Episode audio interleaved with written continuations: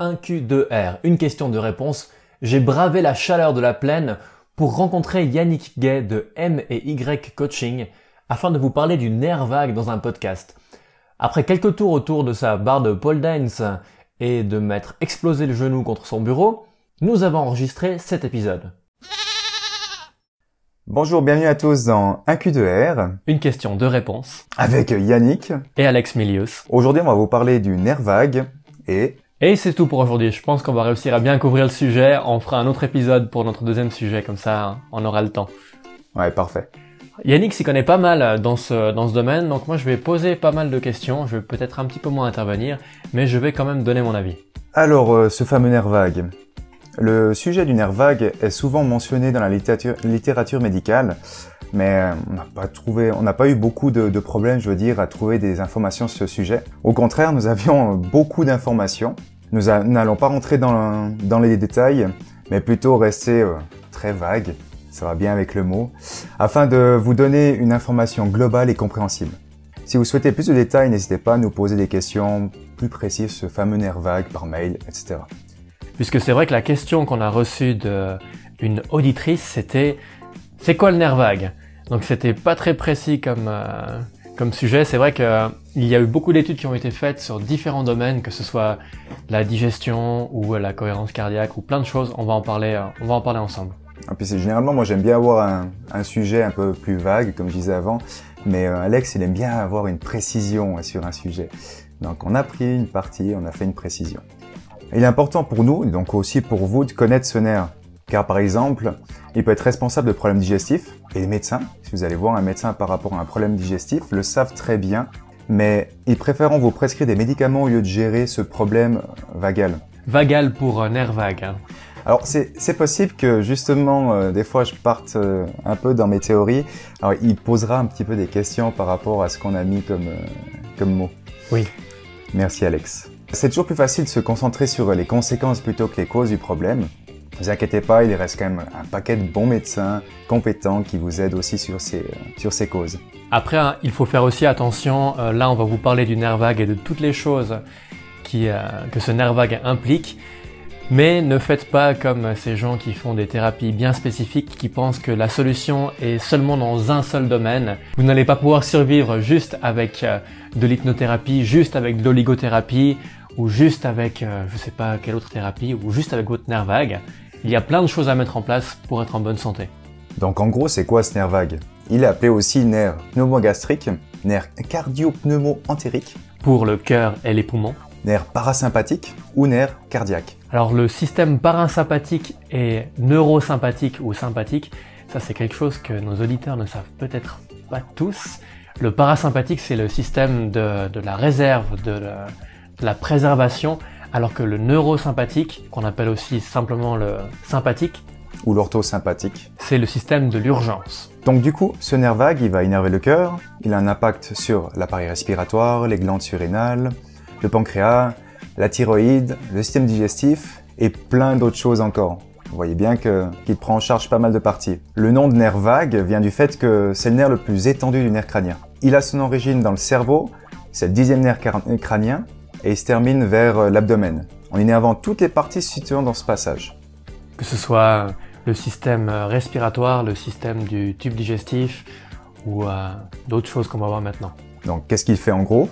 Que fait le nerf vague? Il a un rôle moteur, sensitif et également un rôle autonome. Par sensitif, on veut dire qu'il peut transférer des informations, c'est un peu comme un sens qu'on aurait à l'intérieur de notre corps. Et le rôle autonome, c'est qu'il peut agir sans notre propre contrôle, de la même façon que notre cœur bat sans qu'on s'en rende compte. Le nerf vague, lui aussi, agit sans notre contrôle volontaire. Et on va se focaliser aujourd'hui sur le rôle autonome, puisque le système parasympathique fonctionne sans qu'on s'en rende compte par exemple avec un ralentissement de la digestion ou d'autres choses qui se font sans qu'on s'en rende compte automatiquement. Ce nerf subit quand même pas mal de problèmes dans notre rythme de vie actuel, surtout inflammatoires. Il faut savoir que toutes les maladies auto-immunes viennent de ces problèmes inflammatoires, comme par exemple la polyarthrite rhumatoïde ou bien l'endométriose. Ils viennent de ces problèmes d'inflammation. Pour le situer un petit peu, ce nerf vague, forcément que dans votre tête ou à proximité de votre cœur, c'est un peu plus compliqué, mais sachez qu'il passe le long de votre cou. Il passe sur le côté de votre cou. il se sépare en deux parties. Enfin, on va pas aller trop dans les détails non plus. Si vous voulez voir une planche anatomique du nerf vague, vous allez en trouver plein sur internet. Avec un podcast audio, c'est un peu plus compliqué. Ouais, puis c'est vrai qu'internet c'est pratique, pas que pour Netflix. On peut juste aller aussi pour trouver des informations comme ça, où vous trouvez des podcasts intéressants comme celui-là. Même sur Netflix, il peut y avoir des émissions médicales, tu sais. Hein. Ah, il faut que je cherche. Tu voulais faire une parenthèse rapide sur le système sympathique et parasympathique. Ouais. Bah, comme Alex avait dit euh, euh, avant, le système parasympathique permet de gérer le repos, la digestion, et le système sympathique, orthosympathique, va gérer quant à lui la fonction de lutte-fuite. C'est celui qui va euh, activer toutes les fonctions de notre corps en cas de danger ou simplement quand on fait du sport, etc. Aujourd'hui, on active beaucoup plus ce système sympathique et beaucoup moins le parasympathique. Dans notre vie actuelle, on est plus tenté à être dans l'action que l'inaction. C'est pour cela que la tonicité de ce, de ce nerf vague sera très importante. Par rapport au sympathique parasympathique, vous pouvez vous dire que le sympathique, c'est quand vous êtes euh, stressé au travail et le parasympathique, c'est quand vous êtes sur la plage en train de glander cet été. Faut glander plus souvent. Voilà. Reposez plus votre nerf vague, reposez plus votre, euh, votre système. Donc j'ai parlé un petit peu de tonicité du nerf vague. On va parler de cette variation du tonus du nerf vague. On parle plutôt de tonus vagal. Il conditionne l'activation du système nerveux parasympathique. Il a, lien, il a un lien étroit entre la respiration et la fréquence cardiaque. Généralement, l'inspiration fait légèrement accélérer le cœur, alors que l'expiration le fait légèrement baisser. J'avais un peu de peine à comprendre, à comprendre ça, puisque il me semble que le cœur bat plus vite que la respiration. Alors, euh, qu'est-ce qui se passe? Est-ce qu'on le voit vraiment ralentir? On le sent ralentir. On le sent ralentir. À l'inspiration, vous allez sentir accélérer. L'expiration, du moment que vous allez contrôler votre expiration, vous allez sentir ralentir cette fréquence cardiaque, ce, cœur battre en fait.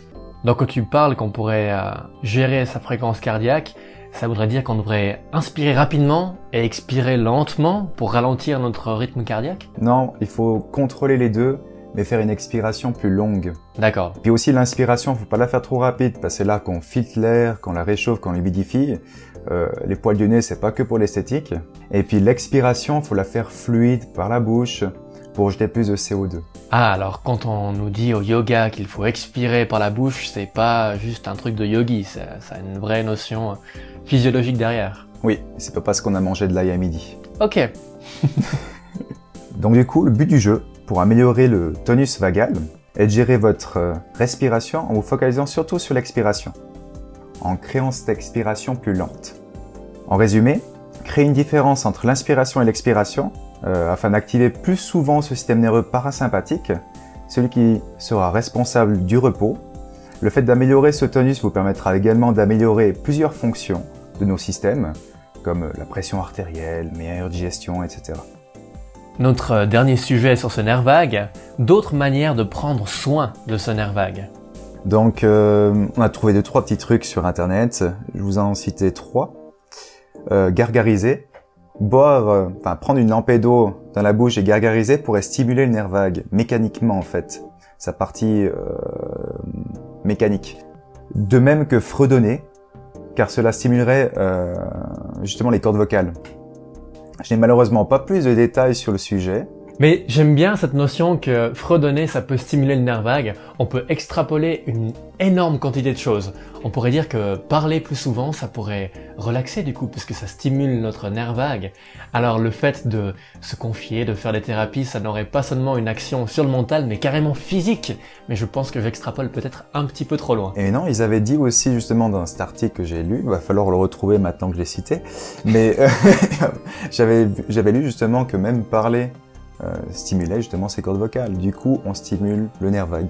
Et aussi quand on chante, alors c'est pas, on, chante pas seulement parce qu'on est de bonne humeur, mais chanter ça nous rend de bonne humeur, pas seulement pour le mental, mais physiquement en faisant vibrer notre, nerf vague. Il y aurait de quoi chercher quand même ça. Hein? Ça pourrait être marrant. Mais après, comme je l'ai dit au début, rien que stimuler son nerf vague, ça ne peut pas suffire, car euh, sinon il n'y aurait pas autant de suicides à 33 ans de tous ces rockers qui passent leur temps à chanter. Donc ça ne résout pas tout de chanter. Euh, la deuxième chose que je peux vous donner aujourd'hui, c'est la méditation. Et tout exercice qui aurait pour but d'activer ce système parasympathique, donc derrière euh, l'hypnothérapie ou autre thérapie qui permet de, se calmer et savoir se gérer par rapport à toutes ces situations stressantes et angoissantes qu'on peut avoir dans la vie de tous les jours. On a aussi parlé lors de notre dernière euh, conférence sur la gestion du stress que même prendre un temps pour soi à ne rien faire, ça pouvait aider à se relaxer. Vous n'êtes pas obligé de, méditer, rien que de vous mettre dans, dans, un coin à écouter de la musique ou à ne rien faire du tout, ça peut vous détendre et activer ce système parasympathique.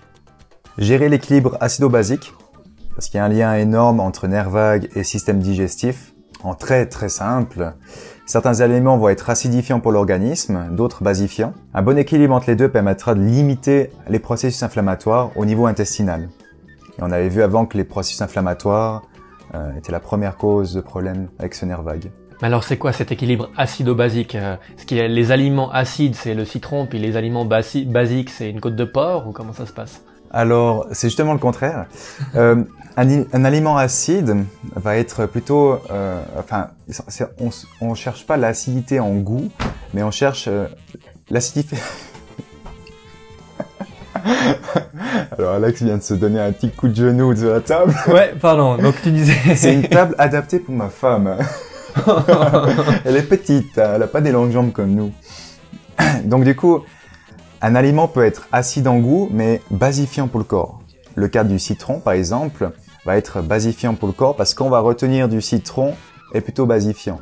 Si on prend euh, la viande, par exemple, côte de porc, ce qu'on va retenir de la côte de porc et pas ce qu'on va rejeter va être plutôt acidifiant.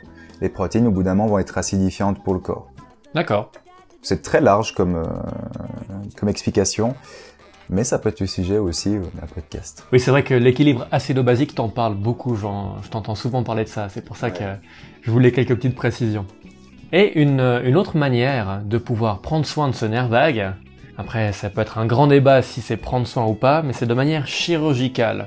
Alors cette opération est un peu particulière, on va mettre des petites électrodes, des petits fils autour du nerf vague avec une sorte de pacemaker qu'on va avoir sous la peau, à gauche, dans la cage thoracique. Alors ne vous inquiétez pas, votre cœur n'est pas à gauche, c'est juste que vous sentez les battements là, le cœur est bien au milieu. On va recevoir des petites impulsions de quelques milliampères. Donc pas de quoi, pas de quoi fouetter un chat, mais de quoi stimuler votre nerf vague. Des petites stimulations d'environ 5 secondes chaque 30 secondes. Alors pourquoi est-ce qu'on ferait ça? Dans le cadre de dépression dite réfractaire. Alors qu'est-ce qu'une dépression réfractaire? Est-ce que tu sais Yannick? Ben plutôt qui serait qui se répéterait. Non, alors c'est pas du tout une notion de, retour de la dépression et, d'un cycle.